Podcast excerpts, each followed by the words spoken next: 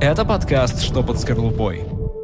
Всем привет, меня зовут Даня, и вы слушаете подкаст «Что под скорлупой?» Это второй выпуск. И сегодня мы поговорим про тревожное расстройство и панические атаки. У нас в гостях руководитель клиники когнитивной психотерапии и врач-психотерапевт Андрей Геннадьевич Каменюкин. Здравствуйте, Андрей. Всем здравствуйте. Но перед тем, как начать, собственно, само интервью, я бы хотел напомнить вам, что каждому эпизоду идет небольшой художественный текст, который должен помочь вам, наши слушатели, погрузиться в тему выпуска. И я коротко расскажу о ситуации в этом тексте. Официантка 20-25 лет работает этим днем на конференции, обслуживает гостей. Толпа, запахи кофе, еды сгущаются вокруг, и с ней случается паническая атака. Она убегает в подсобку, чтобы скрыться от всех, закрывается там, и чтобы успокоиться, складывает из салфеток оригами, бумажных журавликов. Хотелось бы на основе этого кейса сегодня поговорить про тревожное расстройство, тему нашего сегодняшнего выпуска, и в частности про панические атаки. Первый вопрос, который я бы хотел вам задать, что в принципе такое тревожное расстройство? Тревожное расстройство – это целая группа состояний, которые характеризуются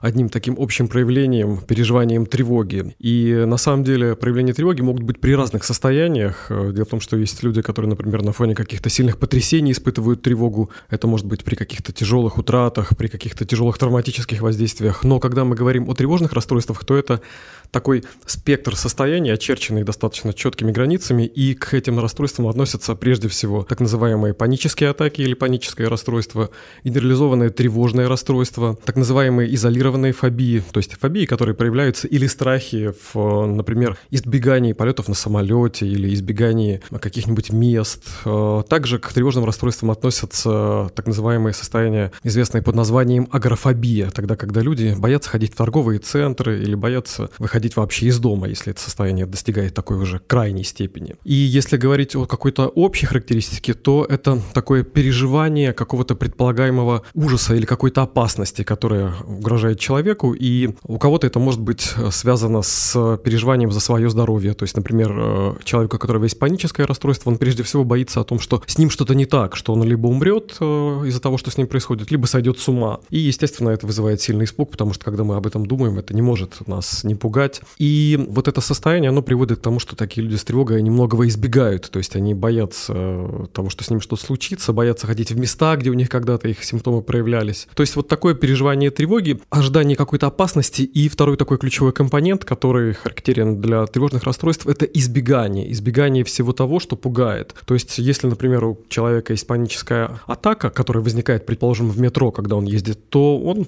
связывая эти два фактора, паническую атаку и метро, начинает полагать, что опасность представляет метро, и он избегает метрополитена и тем самым подкрепляет, есть такой термин, свое состояние ожидание, и от этого его проблема, она только усугубляется. То есть два ключевых момента – ожидание опасности и избегание того, что предположительно угрожает человеку. Вот в этом такие основные характеристики тревожных расстройств. Но при этом стоит понимать, что мы с вами говорим о все-таки таких болезненных проявлениях. Сама по себе тревога на самом-то деле – это нормальная эмоция, потому что эволюционно, если бы у нас с вами не было тревоги, мы бы не жили, у нас бы не было, потому что тревога а, когда-то в древнем мире помогала нашим предкам избегать каких-то опасностей. То есть это эволюционно выработанная реакция эмоциональная, эмоциональная и определенная физиологическая, конечно же, которая имела изначальное предназначение, ну, такого рода, как обеспечение безопасности. То есть человек, осознавая, что ему где-то в джунглях угрожает какая-то опасность в виде тигра, он в эти джунгли не ходил и тем самым защищал себя. Или если он полагал, что есть какие-то другие племена, которые могут на него напасть в определенной там локации в джунглях, то он тоже туда не ходил и тем самым защищал себя, своих соплеменников, и это помогало ему выживать. И у здоровых людей тоже бывает тревога. Просто когда мы говорим о болезненных проявлениях, тревога, она утрачивает такую связь, что ли, с реальностью. То есть нормально, например, тревожиться, когда мы забираемся на какую-нибудь там скалу и смотрим вниз. То есть у любого человека будет какое-то внутреннее напряжение, сопряженное с тревогой. Это нормально, физиологическая реакция, обусловленная вот тем местом, где он находится. Но если, например, человек идет по улице и начинает бояться, что сейчас что-то случится, то это уже такая тревога, которая не соответствует реальности. И, соответственно, здесь вот такая грань проходит между реалистичной тревогой и уже болезненной.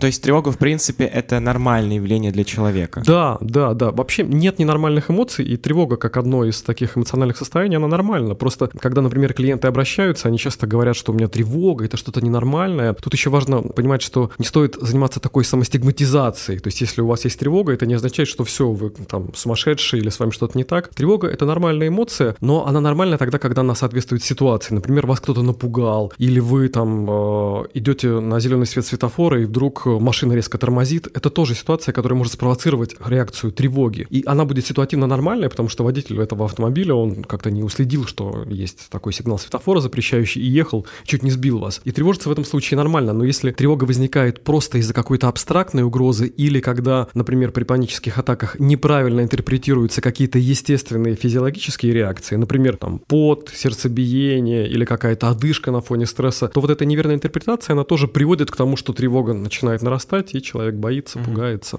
То есть грань, э, пожалуй, в этом случае проходит между связью, то есть по связи с реальностью. В одном случае есть связь с реальностью, то есть тревога обусловлена чем-то, то, что действительно может спровоцировать ее. А в другом случае, когда мы говорим о расстройстве, там нет какой-то очевидной и такой логично обоснованной угрозы, и человек просто, угу. ну так можно сказать, сам себе надумывает, что ему что-то угрожает и тревожится. То есть можно сказать, что тревожные расстройства проявляются в слабой степени и в сильной степени? В принципе, да, да, да, потому что если говорить о статистике, статистике, например, есть исследования, которые говорят о том, что хотя бы раз в жизни э, любой человек на планете Земля испытывал у себя приступ панической атаки. Но не у всех этот приступ привел к тому, что развилось именно расстройство, то есть паническое расстройство. И э, как раз это связано с тем, что люди, у которых развивается паническое расстройство, они начинают неправильно интерпретировать то, что с ними происходит. На фоне стресса, на фоне, знаете, там каких-то экзаменов, когда студенты готовятся там ночами или там дедлайн какой-то возникает, и они усиленно изучают предмет, это тоже может вызвать истощение истощение организма, и может возникнуть состояние, похожее на панику. Я сам сталкивался, когда у моих там коллег, у моих однокурсников были такие, когда был студентом, реакции, когда там 5 идет экзаменов тяжелых, в медицинском вузе довольно тяжелые экзамены на самом деле, и возникает такое состояние, когда уже там к концу пятого экзамена человек начинает испытывать тревогу, ему кажется, что с ним что-то не так, и это, по сути, вписывается в клиническую картину панического расстройства. Но не все вот эти мои однокурсники, они потом стали страдать паническим расстройством. Сессия mm-hmm. заканчивалась, и все, тревога уходила, все уезжали на каникулы, восстанавливались, и все замечательно было. А можно сказать, что тревожное расстройство — это прям какое-то конкретное заболевание? Или это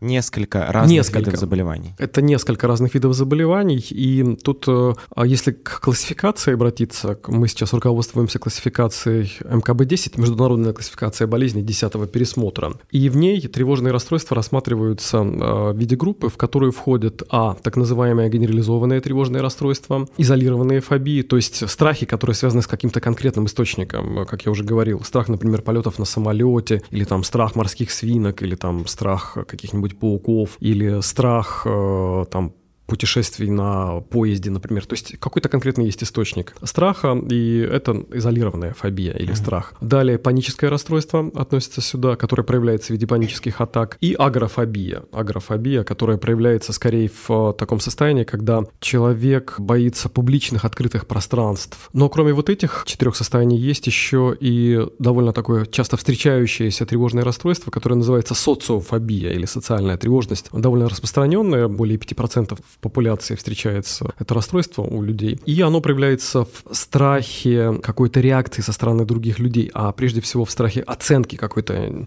негативной. И люди социофобы, они боятся публичных выступлений, боятся какой-то коммуникации социальной, боятся ходить на свидания, выстраивать отношения. То есть у них в голове, если так упрощать, есть некая установка, в которой они интерпретируют любой контакт с человеком как несущую угрозу, потому что другие люди в них могут увидеть что-то неправильное, что-то плохое, и подумают о них плохо, их осудят. Соответственно, они этого боятся и в себе ищут какие-то симптомы, которые, как им кажется, будут обязательно проинтерпретированы как что-то ужасное. Например, там подумают, что там я как-то там не ту рубашку одел, или там не те кроссовки, не сочетающиеся там со спортивным костюмом. И человек думает, что вот если он так пойдет, то его отвергнут, и он не сможет коммуницировать, не сможет mm-hmm. общаться. Мне почему-то вот сейчас так показалось, что вот именно социофобия или социофобия, не знаю, как uh-huh. правильно говорить. А можно и так, и так. Это не Это одно из самых распространенных заболеваний сейчас у людей. И скажите мне, если это не так. Но они на самом деле все примерно одинаково распространены. В целом, если говорить о распространенности тревожных расстройств, то популяции, по разным данным, от 10 до 20 процентов э, людей, жителей планеты Земля, страдают той или иной формой тревожного расстройства. Когда говорят о панических атаках, говорят, что около 5 процентов. Когда говорят о социальной тревожности, тоже от 3 до 7 процентов. Ну, в среднем 5 да, страдает. То есть тут скорее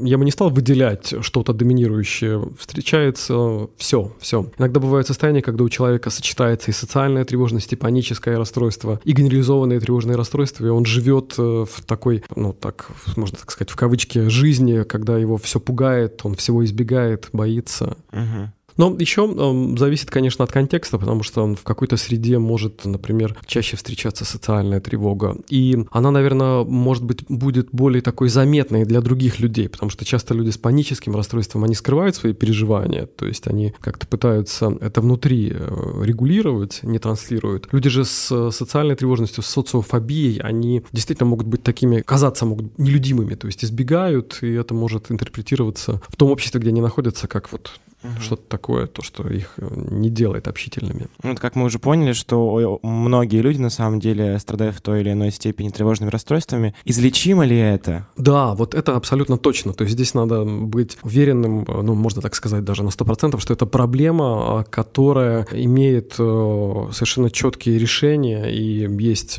множество исследований, которые проводились на протяжении последних 50 и более лет, которые показывают, что есть определенная модель психотерапии, помогающая вообще, если мы говорим, например, о паническом расстройстве, в более чем в 90% случаев. Понятно, что мы не говорим именно вот э, на основании исследований о 90, о 100%, потому что, ну, бывают такие ситуации, когда человек просто не хочет выполнять какие-то рекомендации, то есть у него мотивация недостаточная. Но в целом, если человек следует рекомендациям, которые озвучивает психотерапевт, это приводит к результату. И речь идет о когнитивно-поведенческой терапии. Это такая терапия, которую можно назвать золотым стандартом в э, лечении тревожных тревожных расстройств, она во всем мире используется, и она относится к такой модели, которая сейчас во всем мире является трендом, к доказательной медицине, то есть к evidence-based medicine.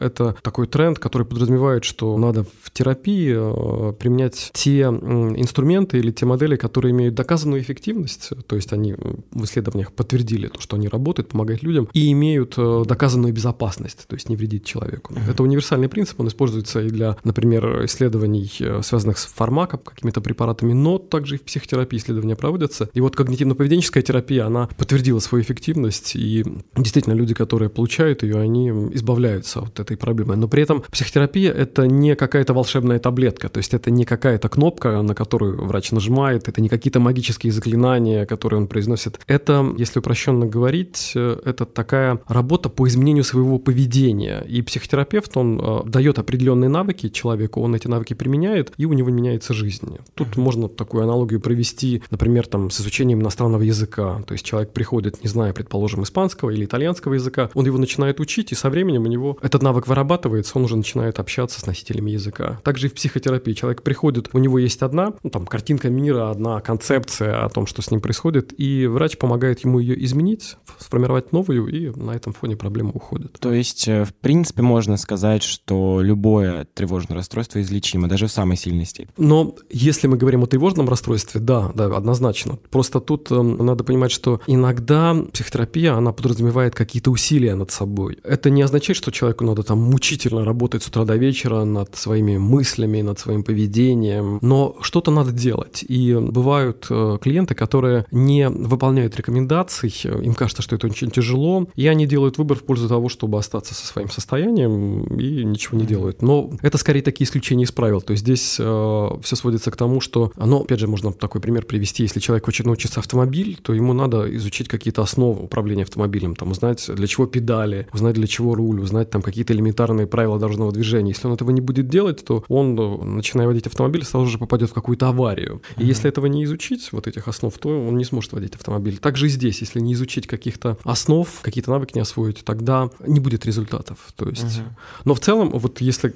говорить именно о таком идеальном исходе, все тревожные состояния, они излечимы. То есть это, если сравнивать с какими-то более тяжелыми психическими расстройствами, это обратимые, излечимые состояния, абсолютно точно, потому что тут нет какого-то грубого нарушения в работе структур мозга. То есть здесь нет какой-то, мы такой термин используем в психотерапии и в медицине, органического поражения. То есть структура мозга, по большому счету, она нормальная. Просто у человека есть выученная модель поведения, приводящая его постоянно к тревоге. И наша задача просто эту модель поведения переучить на новую. Угу. Поэтому эти состояния излечимы, это абсолютно точно. Но что делать, если, например, человеку не удается удается никак справиться, изменить свое поведение, и он остается и живет с этим расстройством, могут ли как-то его близкие ему помочь в преодолевании этого заболевания? Ну, в Принципе, а, контекст, среда, конечно же, влияет а, серьезно на нас, потому что мы открытые системы, и то, что происходит вокруг нас, отражается на нашем состоянии. Близкие могут создать такой контекст, который будет человека подталкивать. Но здесь, если говорить о тревожных а, клиентах, тут важно, чтобы, ну, если конкретные какие-то рекомендации давать, важно, чтобы избеганию, которое есть у большинства тревожных клиентов, не потакали. То есть, если там тревожный клиент говорит, нет, я никуда не поеду с вами, и все начинают вокруг него бегать, там, сопереживать ему, говорить, да-да-да-да, мы никуда не едем, там, дорогой, вот сиди дома, то это будет только подкреплять его страх. Более верной стратегией будет жесткая, но эффективная, заключающаяся в том, что если человек говорит о том, что он не поедет, да, можно просто поехать без него или там каким-то образом его попытаться уговорить. Ну, то есть не создавать условия, в которых его страх будет подпитываться. Если вот в целом о такой стратегии со стороны близких говорить, все к этому сводится. То есть не, не, не поддерживать его. Не поддерживать, случае. да, да.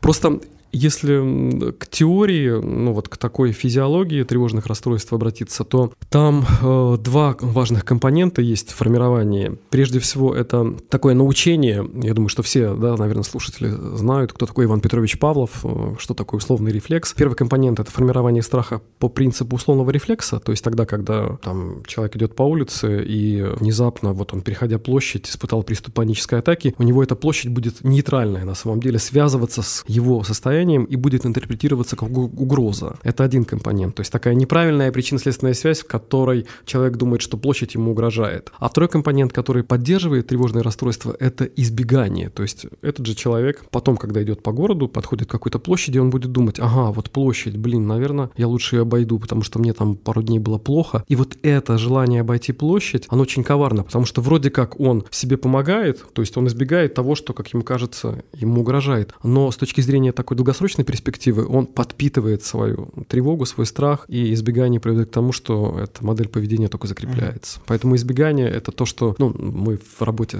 с клиентами прорабатываем, чтобы они не убегали от того, что на самом деле им не угрожает. Как э, понять, что у тебя или у твоего близкого человека тревожное расстройство? Какие симптомы заболевания? Здесь, э, так как я говорил о таких пяти ключевых формах тревожных расстройств, важно понимать, что у каждой из этих форм есть своя симптоматика, свои проявления, и есть критерии, которые в классификации болезней прописаны. Но в целом можно обращать внимание на то, что происходит с человеком. Если, например, мы говорим о паническом расстройстве, то здесь а, у человека будет доминировать страх, а, связанный с его состоянием. То есть он будет переживать по поводу того, что с ним что-то не так. То есть он будет думать, что ему что-то угрожает. Он может жаловаться на сердцебиение, на какую-то одышку, на какие-то на головные боли, на какую-то тяжесть там в теле и интерпретировать это как признак угрозы. Это может приводить к тому, что он начинает посещать, в большинстве случаев с этого и начинается паническое расстройство, врачей широкого профиля, кардиологи, терапевты, неврологи проходят массу исследований, и эти исследования показывают, что человек здоров. Но проблема в том, что человека с паническим расстройством это не убеждает. То есть ему кажется, что проблема есть, просто она не выявлена, диагноз неправильно поставлен. И они начинают повторно обходить всех специалистов, тревожась по поводу своего состояния. И вот это может быть таким проявлением панического расстройства, когда человеку кажется, что с ним что-то не так, и когда вот этот приступ панической атаки возникает, ему кажется, что он либо умирает, либо сходит с ума. Часто такие клиенты, они начинают вызывать э, бригады скорой помощи, там просить помощи у близких, но объективно объективно никакой необходимости в этом нет. То есть это, опять же, такая интерпретация происходящего. То есть есть какая-то физиологическая реакция. При панике всегда активно за счет выброса адреналина меняется физиология, сердцебиение учащается, там, пульс и так далее. Одышка, пот выступает. И вот эти симптомы, в общем-то, нормальные, связанные с влиянием адреналина. Человек интерпретирует как доказательство в пользу того, что с ним что-то не так. От этого у него еще больше страх начинает нарастать. Угу. То есть вот так паническое расстройство мы можем предположить у человека человека. Когда мы говорим о генерализованном тревожном расстройстве, ГТР, такая очень серьезная тоже проблема, она проявляется прежде всего тем, что какого-то конкретного источника опасности нет. То есть если, например, при панической атаке все сводится к э, своему состоянию, к телесным реакциям, которые человек интерпретирует, при, например, изолированных фобиях есть конкретная связь там, с самолетами, там, с пауками и так далее, то при генерализованном тревожном расстройстве человек боится, ну так можно выразиться, всего в целом. То есть мир просто ужасен, жизнь опасна, и он пытается контролировать свою жизнь, э, пытаясь предвосхитить какие-то опасности. То есть он боится всего. То есть ему кажется, что на работе что-то произойдет, что с близкими что-то случится. И это приводит к такому, на самом деле, уже мучительному переживанию близких. Они начинают страдать, потому что им навязываются какие-то модели поведения, когда там человек, особенно сейчас в условиях ковида, пытается там заставить их с утра до вечера ходить в масках, пытается установить в квартире ультрафиолетовые облучатели, пытается там ежедневно заставить близких сдавать ПЦР после того, когда они там выходят на улицу. То есть жизнь превращается в такой круг, когда человек вроде как из благих побуждений, но он на самом деле мучает и себя, и близких. Mm-hmm. И это одно из таких проявлений генерализованного тревожного расстройства. Если вернуться в доковидную эпоху, то там это могло проявляться просто в каком-то перманентном ожидании опасности. С одной стороны, в целом в мире объективно есть много опасностей. Ну, то есть реально мир — это не самое, честно говоря, наверное, приятное место. Есть вероятность того, что что-то может случиться. Но мы понимаем, что это вероятность. То есть это не какая-то такая абсолютно детерминированная опасность, которая вот-вот произойдет. Есть вероятность того, что там метеорит может упасть, наводнение может произойти, но вероятность низкая. И поэтому мы не ходим по улицам города и не думаем постоянно о том, что как бы там предусмотреть нападение метеорита, чтобы он нас не убил. А люди с ГТР, они как раз думают постоянно об этом. То есть они, ГТР — это генерализованное тревожное расстройство, mm-hmm. они думают о том, что что-то может случиться, и жизнь часто выстроена в виде таких, не то чтобы ритуалов, таких э, привычек, которыми они, как им кажется, защищают себя, все перепроверяется и так далее. Иногда это может там даже быть похожим на такое обсессивно-компульсивное расстройство, но это уже другое. То есть вот, вот так ГТР проявляется. И э, я упоминал изолированные фобии. Здесь, если там близкий человек или знакомый, например, боится летать на самолете, то совершенно точно можно говорить ему, ага, у тебя изолированная фобия, аэрофобия или авиафобия. Uh-huh. То есть здесь такая четкая взаимосвязь между конкретным стимулом и избеганием. Ну и социальная тревожность, как мы уже говорили, это страх определенной оценки со стороны окружающих, который приводит к тому, что человек избегает всяких каких-то публичных взаимодействий, не только каких-то выступлений в аудитории, но и даже там общения, например, там с девушками, он боится, что он пойдет на свидание, молодой человек или девушка, и что-то не так сделает она или он. И тот партнер, с кем там она или он хочет встречаться, он про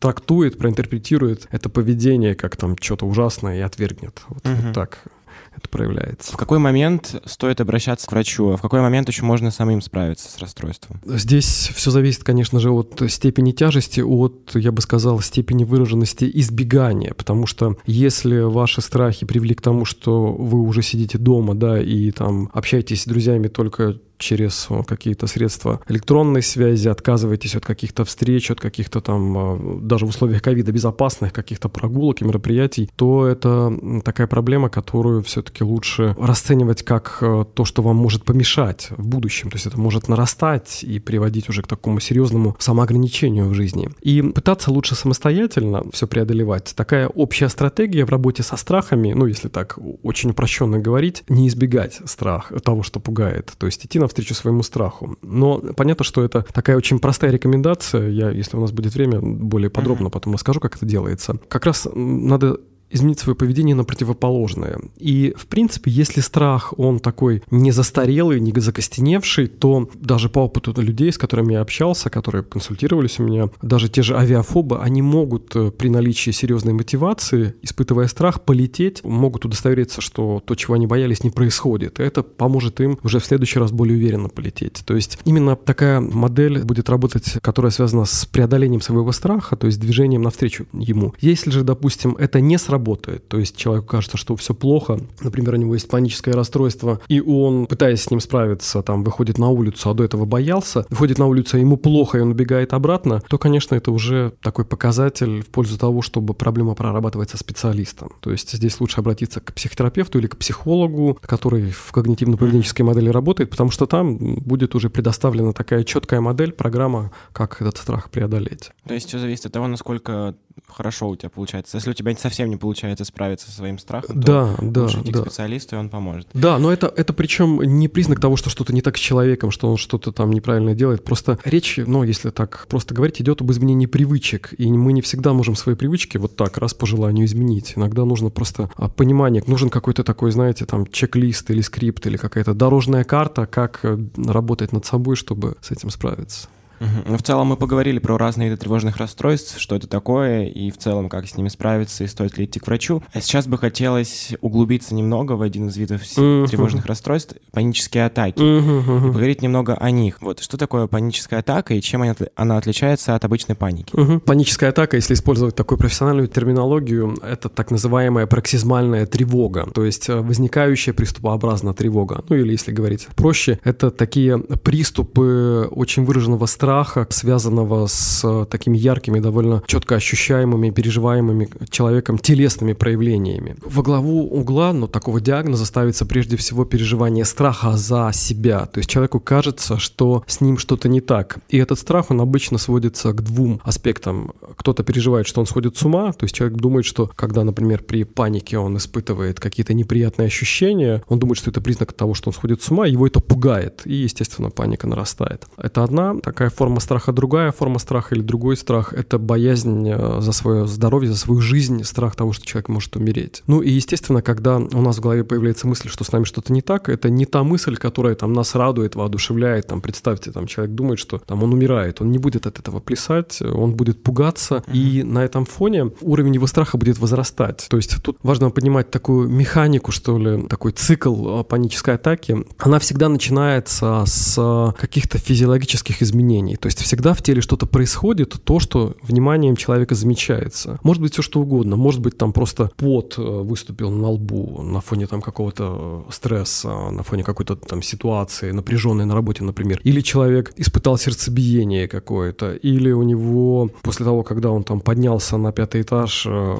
сбилось дыхание. И по большому счету все эти симптомы, они не являются признаками болезни, то есть они не равны тому, что у человека есть какая-то патология. Это физиологические реакции, которые возникают у любого из нас на фоне стресса, на фоне нагрузок. Всегда сердцебиение учащается, пот uh-huh. выступает э, и так далее. Там какая-то может быть тяжесть э, в теле на фоне какой-то нагрузки. Это нормальные признаки, но у людей, у которых есть паническая атака, есть такой ключевой компонент, который приводит к тому, что они это начинают переживать как угрозу. Интерпретация того, что с ними происходит. То есть есть некая установка, которая, в отличие от тех людей, у которых нет панического расстройства, те, у кого есть паническое расстройство, они думают, что то, что с ними происходит, это угроза. Все, полный кошмар, умираю или схожу с ума. И эта мысль, она, он, так можно сказать, э, увеличивает уровень катехоламинов или адреналина, который связан с какими-то uh-huh. стрессовыми ситуациями. И эта мысль, она сама по себе уже является источником дополнительного стресса. То есть адреналин зашкаливает, сердцебиение еще больше начинает развиваться, то есть оно ча- чаще сердце бьется, а напряжение нарастает, и все те изменения, которые были изначально, они начинают э, масштабироваться, проявляются ярче, и человек с паническим расстройством получает подтверждение того, что с ним что-то что-то не так. Uh-huh. То есть он своими мыслями усилил естественную реакцию, и потом это трактует как «Ого, вот я же говорил, вот мне плохо, реально мне плохо». Ему действительно нехорошо, но э, он это воспринимает не как физиологическое какое-то явление, а как именно угрозу. И тут еще надо учитывать, что симптоматика или проявление панического расстройства, оно очень многообразно. Я упомянул такие наиболее распространенные простые симптомы – сердцебиение, одышка, пот, какая-то тяжесть и так далее. Но бывают довольно такие своеобразные симптомы. Есть специальные специальная терминология, они называются симптомами дереализации, деперсонализации. Это такие достаточно мучительные состояния, когда человеку с паническим расстройством кажется, что вокруг с миром что-то не так происходит. Там, как один клиент рассказывал, ему казалось, что пол сворачивается в трубочку, как в фильме «Начало» Нолана, uh-huh. помните, там вот так uh-huh. Париж да, сворачивался. Вот ему тоже казалось, что что-то происходит в реальности. И он этого пугался, потому что он думал, что он там галлюцинирует, что это галлюцинации. Но это дереализация. На фоне сильной тревоги, паника — это всегда сильная тревога, тревога, может меняться восприятие. То есть так можно упрощенно сказать, что фокус внимания настолько распыляется, что человек просто начинает утрачивать способность реалистично воспринимать реальность. И за счет этого вот такие возникают переживания. Может казаться человеку, что там как-то мир расплывается, но само по себе вот это состояние, оно никакой угрозы не представляет. Проблема в том, что оно может очень сильно напугать, и для клиента с панической атакой, конечно, дополнительный такой источник опасности, он только лишь усугубляет его состояние. Угу. А есть еще проявление, кроме дереализации, которое называется деперсонализация, когда человеку кажется, что с ним что-то не так. То есть, как один из клиентов говорил, он смотрит на руки, и ему кажется, что они там вырастают как-то, то есть что-то такое с ними происходит. Это вообще жуткое состояние, но при этом это не галлюцинации, это просто такое измененное восприятие на фоне сильной тревоги. И, естественно, когда человек не в терапии, находящийся, не знает, что с ним происходит, он пугается вот этих вот э, измененных своих рук э, или чего-то еще в своем теле, то, что ему там привиделось, так можно сказать, и состояние, опять же, усугубляется. А можно сказать, дереализация и деперсонализация — это какие-то сопутствующие, попутные состояния или это проявление панической атаки? Это проявление. Ну, видите, в принципе, эти состояния, они могут быть, конечно, и при других расстройствах, но мы говорим с вами о тревожных состояниях, о тревожных расстройствах. И вот сейчас такая тенденция, я у большинства клиентов замечаю, что вот эти симптомы присутствуют, деперсонализация, дереализация. То есть это не признак какого-то сумасшествия, это именно признак такой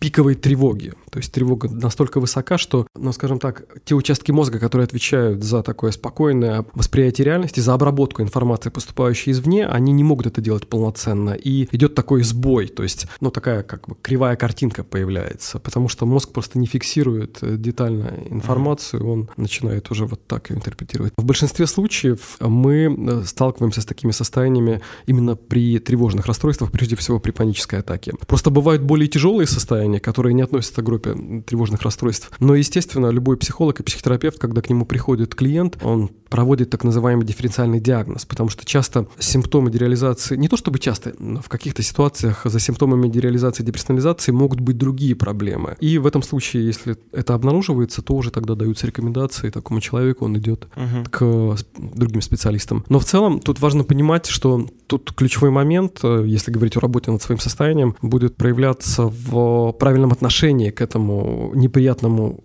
переживанию, где персонализации или дереализации. То есть это при тревожном расстройстве не признак того, что человек сходит с ума, это не признак того, что с ним что-то не так, это просто проявление тревоги, не более чем. Угу. И выключить это состояние, к сожалению, невозможно, то есть нет э, какого-то механизма, который бы позволил вот так раз и выключить деперсонализацию или дереализацию. При правильном отношении к ней, при отсутствии такого интерпретирования этого состояния как угрозы, это состояние, оно просто начинает уже затухать, угасать. То есть человек, угу. ну как бы его отпускает, и все, и проходит. И если это практиковать регулярно, то есть просто все равно, когда мы начинаем терапию, мы же не можем сразу человека переделать. Он с симптомами на самом деле в терапии может сталкиваться достаточно часто в течение там двух-трех месяцев, пока идет терапия. Просто они со временем угасают. Такой тренд именно на угасание, потому угу. что появляется правильное, адекватное восприятие того, что происходит. Собственно, возвращаясь к нашему кейсу, угу. который рассказывал в самом начале, можно заметить именно симптоматику панических атак, потому угу. что у девушки начинает кружиться голова, у нее угу,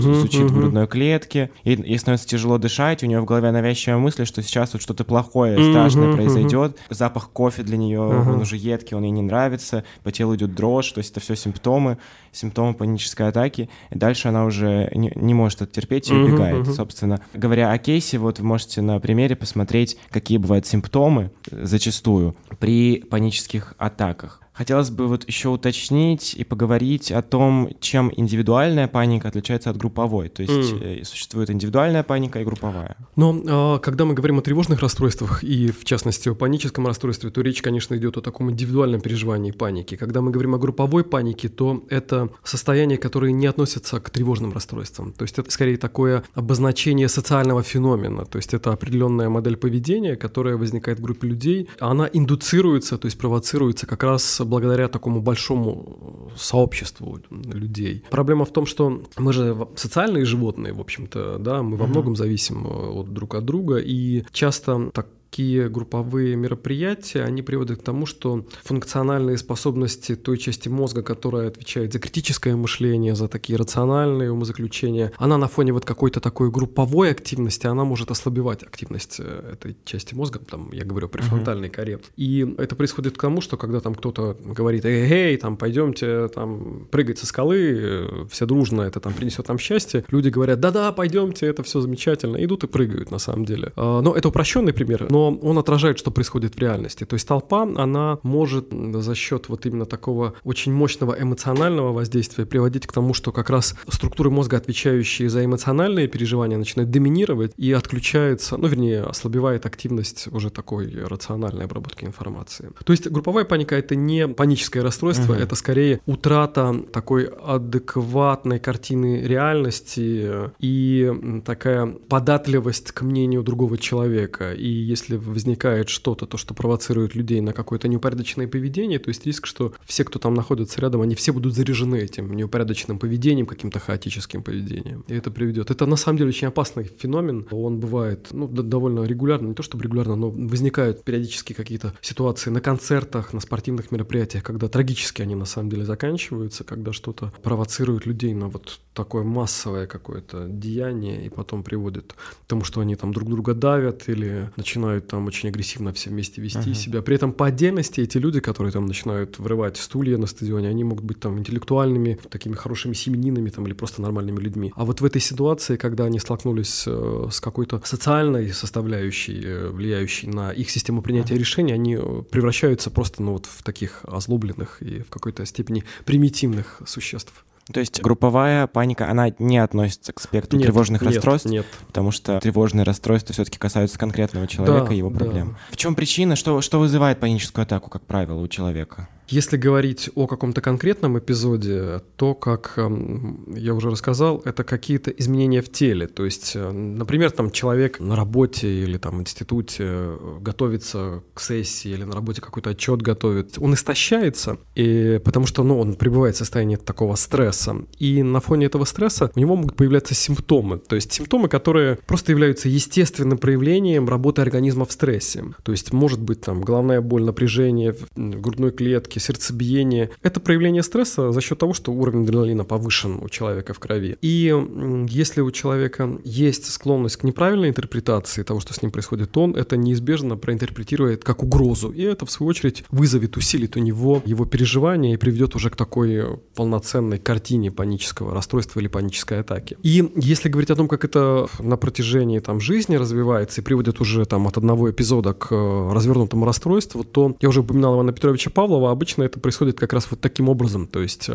как э, в экспериментах Ивана Петровича Павлова в ответ на звонок колокольчика у собак выделялась слюна, также у человека с паническим расстройством контекст, в котором у него впервые возникла паническая атака, может порождать у него возврат к панической атаке. То есть, предположим, там человек сдал экзамены и пошел э, с друзьями куда-нибудь там погулять, и вдруг там, проходя по парку, у него возник приступ панической атаки. Ну, просто на фоне того истощения, которое он получил за счет подготовки к экзаменам. У него может связаться парк, его состояние и как э, интерпретация, какая-то угроза может в этом парке им видеться. И в следующий раз он, когда будет проходить мимо этого парка, он будет думать, вот блин, а вдруг что-то тут со мной случится, лучше я туда не пойду. Или если он туда пойдет, как это часто происходит, он идет уже напряженным, то есть он уже идет с неким ожиданием, что мне будет плохо, он начинает внимательно отслеживать, что с ним происходит, и обязательно, когда внимательно он отслеживает, он что-то в теле замечает, что его пугает, и опять паническая атака возникает, потому что он неправильно интерпретирует свои ощущения, хотя они нормальные, в общем-то, с точки зрения физиологии. И получается, у него уже будет подтверждение, подкрепление его точки зрения о том, что в парке со мной может быть что-то не так. Угу.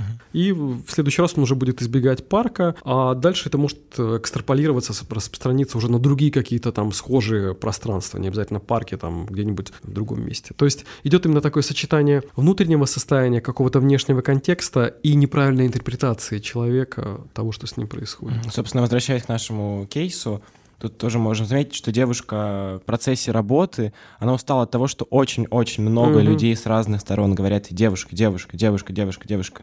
Именно это вызвало у нее в итоге паническую да, атаку, да. потому что она истощилась, а у нее еще куча-куча-куча людей кричит, и она в итоге решила просто убежать оттуда на совсем, чтобы не находиться. Да, именно атмосфере. так. И на самом деле то, что вы рассказали, это хрестоматийный пример. У меня тоже были клиенты, которые как раз там работая в индустрии ресторанной, да, они тоже испытывали такие состояния с панической паническими расстройствами. То есть он говорит, там у меня был клиент, парень, который говорит, я несу заказ и чувствую, что все, там у меня голова кружится, я падаю, то есть я там его передаю там какому-то другому коллеге, и так же, как девушка, убегал в подсобку и там как-то пытался прийти в себя. То есть, да, это такая форма распространенная, потому что вот если говорить о моем клиенте, там он работал практически без выходных, то есть он выходил, ну, так как была необходимость в финансах, и получается он загнал себя в истощенное состояние, которое потом завершилось панической атакой. Uh-huh. Еще, кстати, я бы хотел дополнить, может быть, это будет важно для слушателей, часто паническая атака возникает первая после каких-нибудь вечеринок, потому что алкоголь и какие-то другие психоактивные вещества, они, если так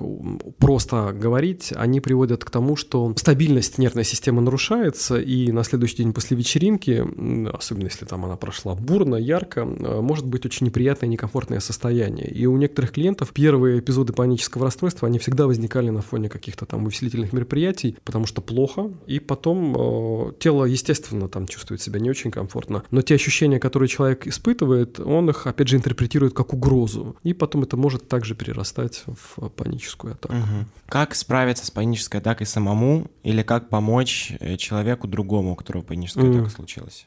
Угу. Тут надо разделить э, просто перечень рекомендаций для ага. самостоятельного Давайте... преодоления, для того, как другому помочь. Начнем с того, что как помочь себе. Если есть эта проблема, то она требует решения. И первый шаг — это такая там задача номер один, просто констатировать сам факт того, что у вас есть эта проблема. При этом очень важно понимать, что сама по себе эта паническая атака, она не является чем-то стигматизирующим, навледизирующим. То есть это просто, по большому счету, эмоциональная проблема, хотя она есть в классификации болезни, болезни — это не сумасшествие. То есть это просто ну, такое нарушение процессов торможения и возбуждения в нервной системе. Так можно это просто угу. объяснить. То есть принять сам факт того, что есть проблема, и относиться к ней как к гриппу, который там возник, и он все равно пройдет. Просто здесь, в отличие от гриппа, который неделю или две длится, паническая атака требует чуть большего времени для проработки. То есть первый шаг – такое констатирование наличия этой проблемы и э, формирование к нему отношения такого, как, э, ну вот, как к какому-то простому заболеванию. Второй шаг, поскольку, поскольку потребуются определенные усилия на, по работе над собой, это понимание того, каким последствиям приводит вас паника. Потому что изменения начинаются тогда, когда человек четко понимает, что то, что с ним происходит, ему мешает. Вроде как большинство людей понимают, что им паника мешает, но они ничего не делают, потому что они не четко осознают, какие потери они несут.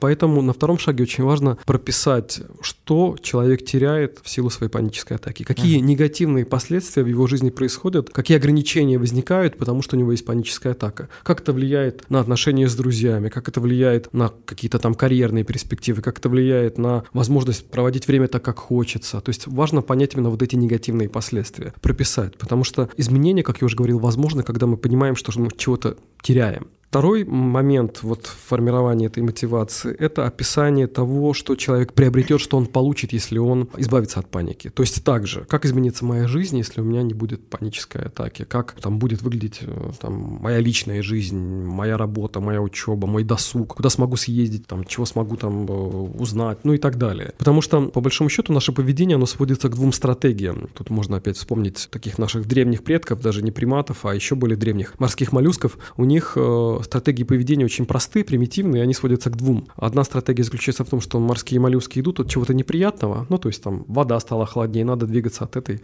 локации в более теплую локацию. Еды нет, надо идти туда, где есть еда. И наоборот, они идут туда, где есть что-то приятное, то есть есть еда, есть тепло. И вот эти две стратегии, они хорошо описывают то, что лежит в основе нашего поведения. Мы тоже а, можем идти от того, что нам не нравится, и идти к тому, что нас привлекает. Но важно их на конкретных примерах прописывать описывать. То есть мотивация, она сводится не к чему-то абстрактному, а именно к конкретному пониманию, что в жизни плохого происходит в силу моей панической атаки, чего я лишаюсь, и наоборот, что я приобретаю. Потому что следующие шаги, они будут требовать усилия над собой. Следующие шаги, они будут требовать столкновения со страхом, и на самом-то деле это не очень комфортно. Если человек не будет понимать, что он идет на эти шаги для того, чтобы избавиться от паники и получить чего-то более ценное, то тогда ему будет это сложно делать. Поэтому второй шаг, он сводится именно к такому формированию мотивации ситуации. Третий шаг, он сводится к тому, что, ну, если, допустим, нет какой-то достаточной информации о том, что такое паническое расстройство, нужно как минимум почитать, потому что есть много источников, чтобы была правильная картинка о том, что такое паническое расстройство. Это, по большому счету, не проблема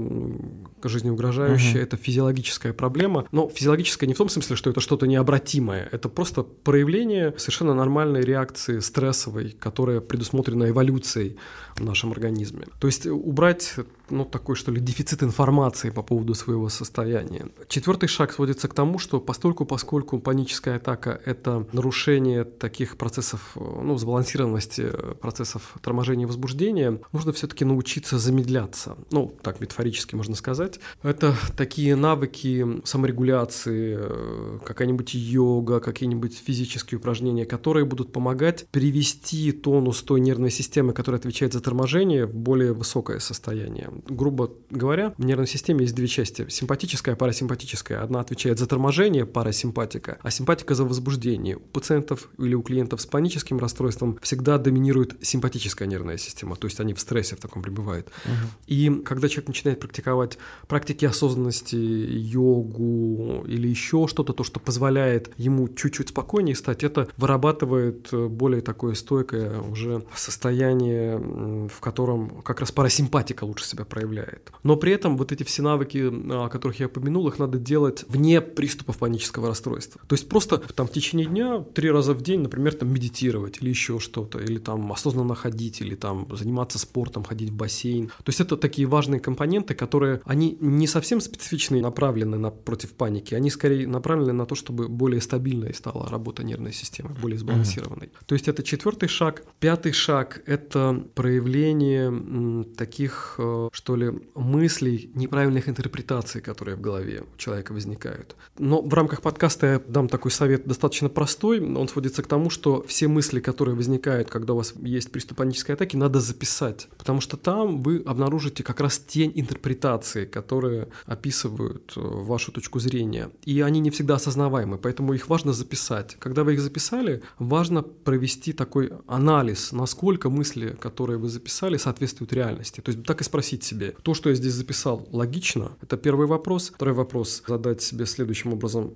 какие доказательства у меня есть, что моя точка зрения о том, что я умираю в момент паники, верна. И если вернуться к предыдущим шагам, там как раз мы говорили о том, что надо прояснять, что такое паника, что это безопасный феномен, то как раз будут доказательства, которые подтверждают, что его интерпретация, она не верна. И надо задать еще один вопрос, спросить, а что доказывает, что моя точка зрения не верна? Ну и записать, что паника — это просто физиологическое состояние, что это выученная модель поведения, это моя привычка, которая меня заставляет так страдать. И еще, когда мы говорим о, о работе с мыслями, которые неправильно интерпретируют состояние человека, важно еще спросить, что я получаю, когда я так думаю к чему приводят мои мысли, какие последствия возникают, полезно ли так думать. Потому что все равно это мышление, это привычка. Человек привыкает так думать, что что-то ему угрожает, э, не критично. А когда он задает такие вопросы себе специальные, он более осознанно начинает уже реагировать на них, и это меняет со временем его мышление. То есть это пятый шаг, связанный с мышлением. Шестой шаг, это ну, такой ключевой шаг в работе с паническим расстройством, это идти навстречу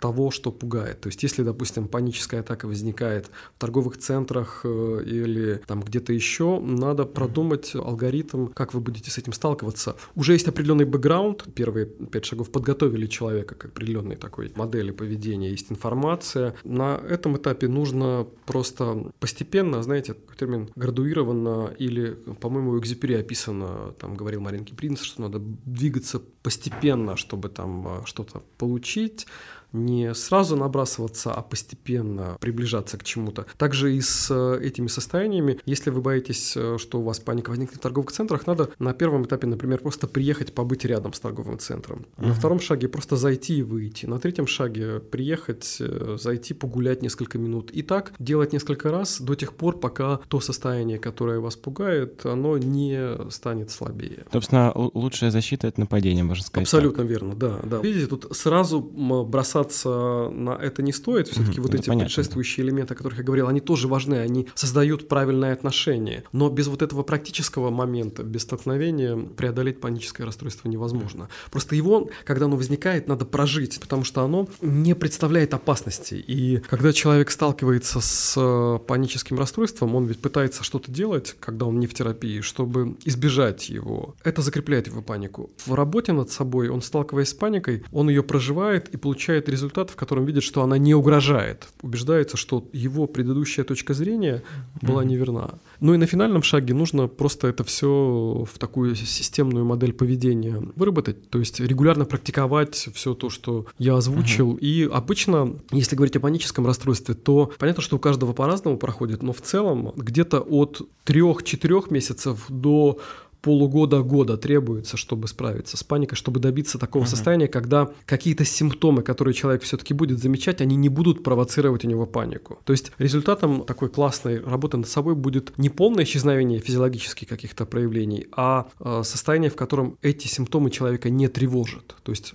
почувствовал сердце, но он уже не интерпретирует или она это как признак угрозы, а воспринимает это как физиологию. Это вот результат работы такой качественной. как поступать, если у человека случилась паническая атака? Вот прямо сейчас у него паническая атака. Ага. Что ему делать? Прежде всего необходимо напомнить себе, что это всего лишь физиологическая реакция. То есть здесь как раз можно ко второму компоненту перейти, того, о чем вы спрашивали, как близкому помогать. То есть здесь важно именно не способствовать избеганию. Напомнить, что между тем, что проживает человек, испытывая панику, нет знака равенства между угрозой жизни. Ну, то есть паника не равна угрозе жизни, не равна сумасшествию, она равна дискомфорту. Это просто неприятно. С точки зрения физиологии, паническая атака, она никогда не длится вечно. То есть это феномен или такая реакция, которая имеет точку начала и точку завершения. Это связано, опять же, с тем, что не может постоянно синтезироваться адреналин. Обычно на протяжении нескольких минут этот приступ приводит к тому, что человек начинает чувствовать себя лучше. Да, может быть, не полностью комфортно, но лучше. Поэтому основная задача просто попытаться проговорить, нет никакой угрозы. Сейчас этот приступ закончится. Ну, собственно, как вот в нашем э, кейсе девушка начинает себя убеждать в том, что все не так плохо, Мгм. как есть на самом деле, но она еще в этот момент начинает складывать бумажки. Да, в некоторых случаях это можно обозначить как такая группа инструментов, связанных с переключением внимания. Это может помочь, но, видите, тут с точки зрения именно такой терапевтической стратегии переключение внимания может стать со временем формой избегания. Ну, то есть человек начинает, когда ему плохо, чем-то заниматься все время. Он переключает внимание, и паника ослабевает. Но основная задача — это столкновение с паникой. То есть это может решить проблему сейчас, но это не решит проблему в Э, целом. Вы правы, да. В долгосрочной перспективе это такой инструмент скорой помощи, на самом деле работающий, хороший, но стратегически он может э, замедлить процесс избавления Мгм. от паники. А сейчас бы хотелось поговорить о панических атаках с точки зрения физиологии. И панические атаки — это заболевание? И если да, то наследственное оно или приобретенное? Формально, учитывая то, что да, есть определенный круг симптомов, которые мы обозначаем, это состояние в классификации международных болезней в МКБ-10, это заболевание, это расстройство. Но очень часто люди, когда это слово слышат, они начинают интерпретировать это как просто что-то инвалидизирующее, стигматизирующее. На самом деле это заболевание, которое не является лишающим человека полноценной жизни. То есть это скорее такая проблема, которая является решаемая. Есть исследования, которые показывают, что склонность к тревожным переживаниям, она может наследоваться. Безусловно, у тревожных родителей будут тревожные дети. То есть это совершенно четко. И там два компонента, которые генетически детерминирован один, а второй просто обучение через наблюдение. Дети видят модель поведения родителей, впитывают и потом такими же становятся. В такой лишь степени это может быть наследуемым. Но в большинстве случаев, чтобы этот механизм запустился, именно когда мы говорим о паническом расстройстве, должен произойти какой-то эпизод, то есть какой-то прецедент, который запустит э, развитие панической атаки. Просто так она сама по себе не произойдет. Можно, можно ли избавиться от панических атак вот раз и навсегда, чтобы их больше не было в жизни? Вообще, да. Но тут, видите, надо понимать, что я как раз, когда говорил о том, какие шаги важны при преодолении паники, когда мы говорим о выздоровлении, это не означает, что у человека возникает такая, знаете, благодать, когда он там чувствует себя все время таким просветленным, замечательным. Здоровый человек чувствует тоже отрицательные эмоции, и он может чувствовать какой-то дискомфорт в теле. Но в отличие от человека, у которого есть паническая атака, этот дискомфорт и какие-то неприятные эмоции не приводят к сильному страху. Человек, у которого была когда-то паническая атака, когда он прошел курс терапии, может сталкиваться с тем, что какой-то дискомфорт может возникать на фоне стресса. Это просто, скорее всего, такая его особенность физиологическая, mm-hmm. более яркие ощущения. Даже есть исследования, которые показывают, что люди с паническим расстройством, они чувствительнее к каким-то феноменам телесным, но они не будут приводить уже к вот этому страху, к ужасу, к тем переживаниям, из которых складывается паническая атака. То есть это все будет происходить в наименьшей степени, не так, как это происходило раньше? Паники вообще не будет. Что происходит во время паники в мозге человека? В мозге человека возбуждается так называемая амигдала, такая структура лимбической системы. Это такой детектор страха в нашем мозге. Она же еще называется миндалина.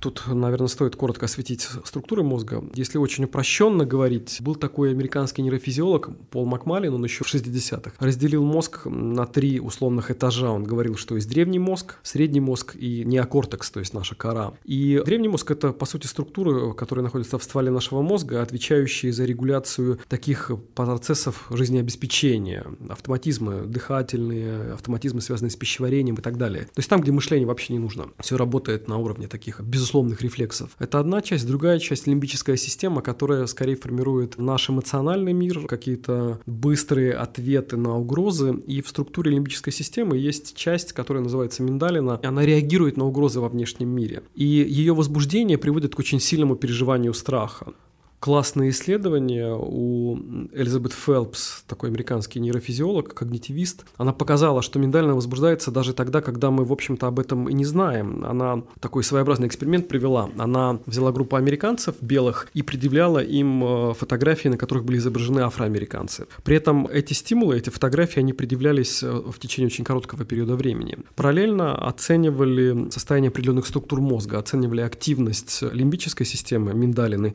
и активность префронтальной коры. И когда вот эти белые американцы, которые, в общем-то, были там толерантными, смотрели в течение 200 миллисекунд, не осознавая, причем в это время мозг еще не включает сознательную оценку э, стимула, который ему предъявляется, они видели этих афроамериканцев, и у них возбуждалась лимбическая система. То есть миндалина возбуждалась, будто бы они видят что-то угрожающее. 200 mm-hmm. миллисекунд проходило, После этого включается префронтальная кора. И далее уже происходила такая оценка этого стимула, как просто там афроамериканец, там симпатичный или несимпатичный. И угасала степень возбуждения миндалины, то есть происходило ослабевание этой первичной реакции за счет того, что подключается префронтальная кора. И вот этот принцип, когда лимбическая система вначале запускает какую-то реакцию, а потом, спустя какое-то перед временем, включается префронтальная кора, он является универсальным. То есть эволюционно все-таки лимбическая система с миндалиной является является более древней структурой, и она в какой-то степени имеет более сильную власть. Но при этом сила влияния префронтальной коры, она тоже могущественна, просто она чуть позднее запускается. При панических атаках происходит что? Клиент или человек, у которого есть паническое расстройство, он идет по улице, внезапно там, переходя опять же площадь, он чувствует какое-то сердцебиение, он его трактует как первичный такой вывод, такое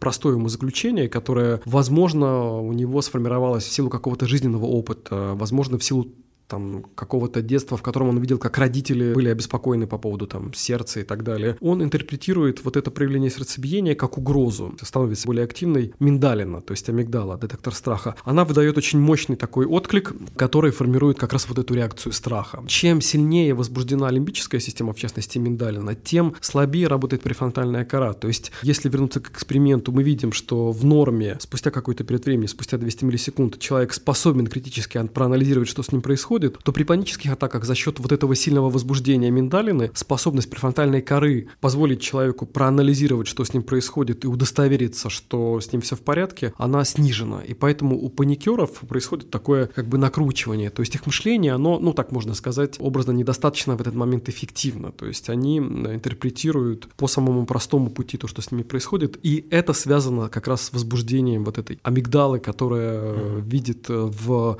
сердцебиении признак угрозы угрозы. То есть, по сути, как я понял, миндалина запускает страх, и, угу. и кора, она не может этот страх подавить. Да, то есть она не способна тот источник, который запустил страх, сердцебиение, правильно обработать. Обработка информации искажена. Это, это связано с тем, что запущен слишком сильный страх? Или это именно кора как-то плохо работает? Сильный страх. У всех клиентов, да, с которыми там я сталкивался, да и не только я, там другие коллеги в исследованиях, которые проходили, у них у всех нормально функционирует префронтальная кора. Просто сильный страх и мощное возбуждение миндалины, оно в какой-то степени ослабевает активность префронтальной коры. И поэтому наше мышление, оно не очень эффективно в этот момент является. И как раз, если вернуться к психотерапии, все шаги, о которых я говорил, они во многом связаны с тем, чтобы натренировать префронтальную кору, угу. более эффективно обрабатывать информацию. То есть работа в любом случае со всеми паническими атаками и с тревожными расстройствами, она в первую очередь связана с работой со своими страхами. С, да, с интерпретацией. То есть в любом случае, ну, страх как-то появляется в организме, э, в мозге, и его нужно, с ним нужно как-то поработать. Да, важно понять, где этот страх возникает, выявить те мысли, которые приводят к такому переживанию и угу. их, э, проанализировав, изменить. Ну, собственно, наш подкаст уже постепенно подходит к концу, и хотелось бы завершить его такой э, точкой и все-таки посоветовать, если вы обнаружили у себя, например, тревожное расстройство или у вас происходят панические атаки, и вам самим не удается с этим справиться,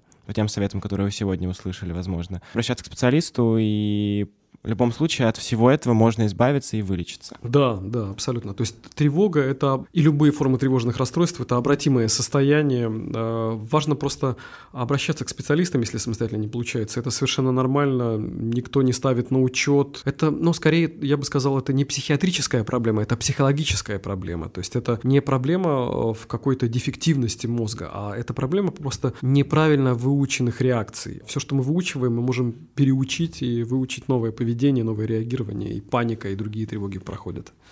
А у нас в гостях был э, руководитель клиники когнитивной психотерапии, врач-психотерапевт Андрей Геннадьевич Каменюкин. Огромное спасибо вам. Это был подкаст «Что под скорлупой?». Оставайтесь с нами. Всем пока. Спасибо за внимание. Всего доброго. До встречи. Love a space to call your own. Live in the better built surroundings of a Glenveigh home. Love having a sense of place. Live for shaping it. From the get go. Love green spaces and the joy of outdoors. Live where lower environmental impact is a way of life. In a home built more sustainably for comfort, quality, and for people putting down roots just like you. Love where you live. Community inspired and shaped by you and Glenveigh. Home of the new.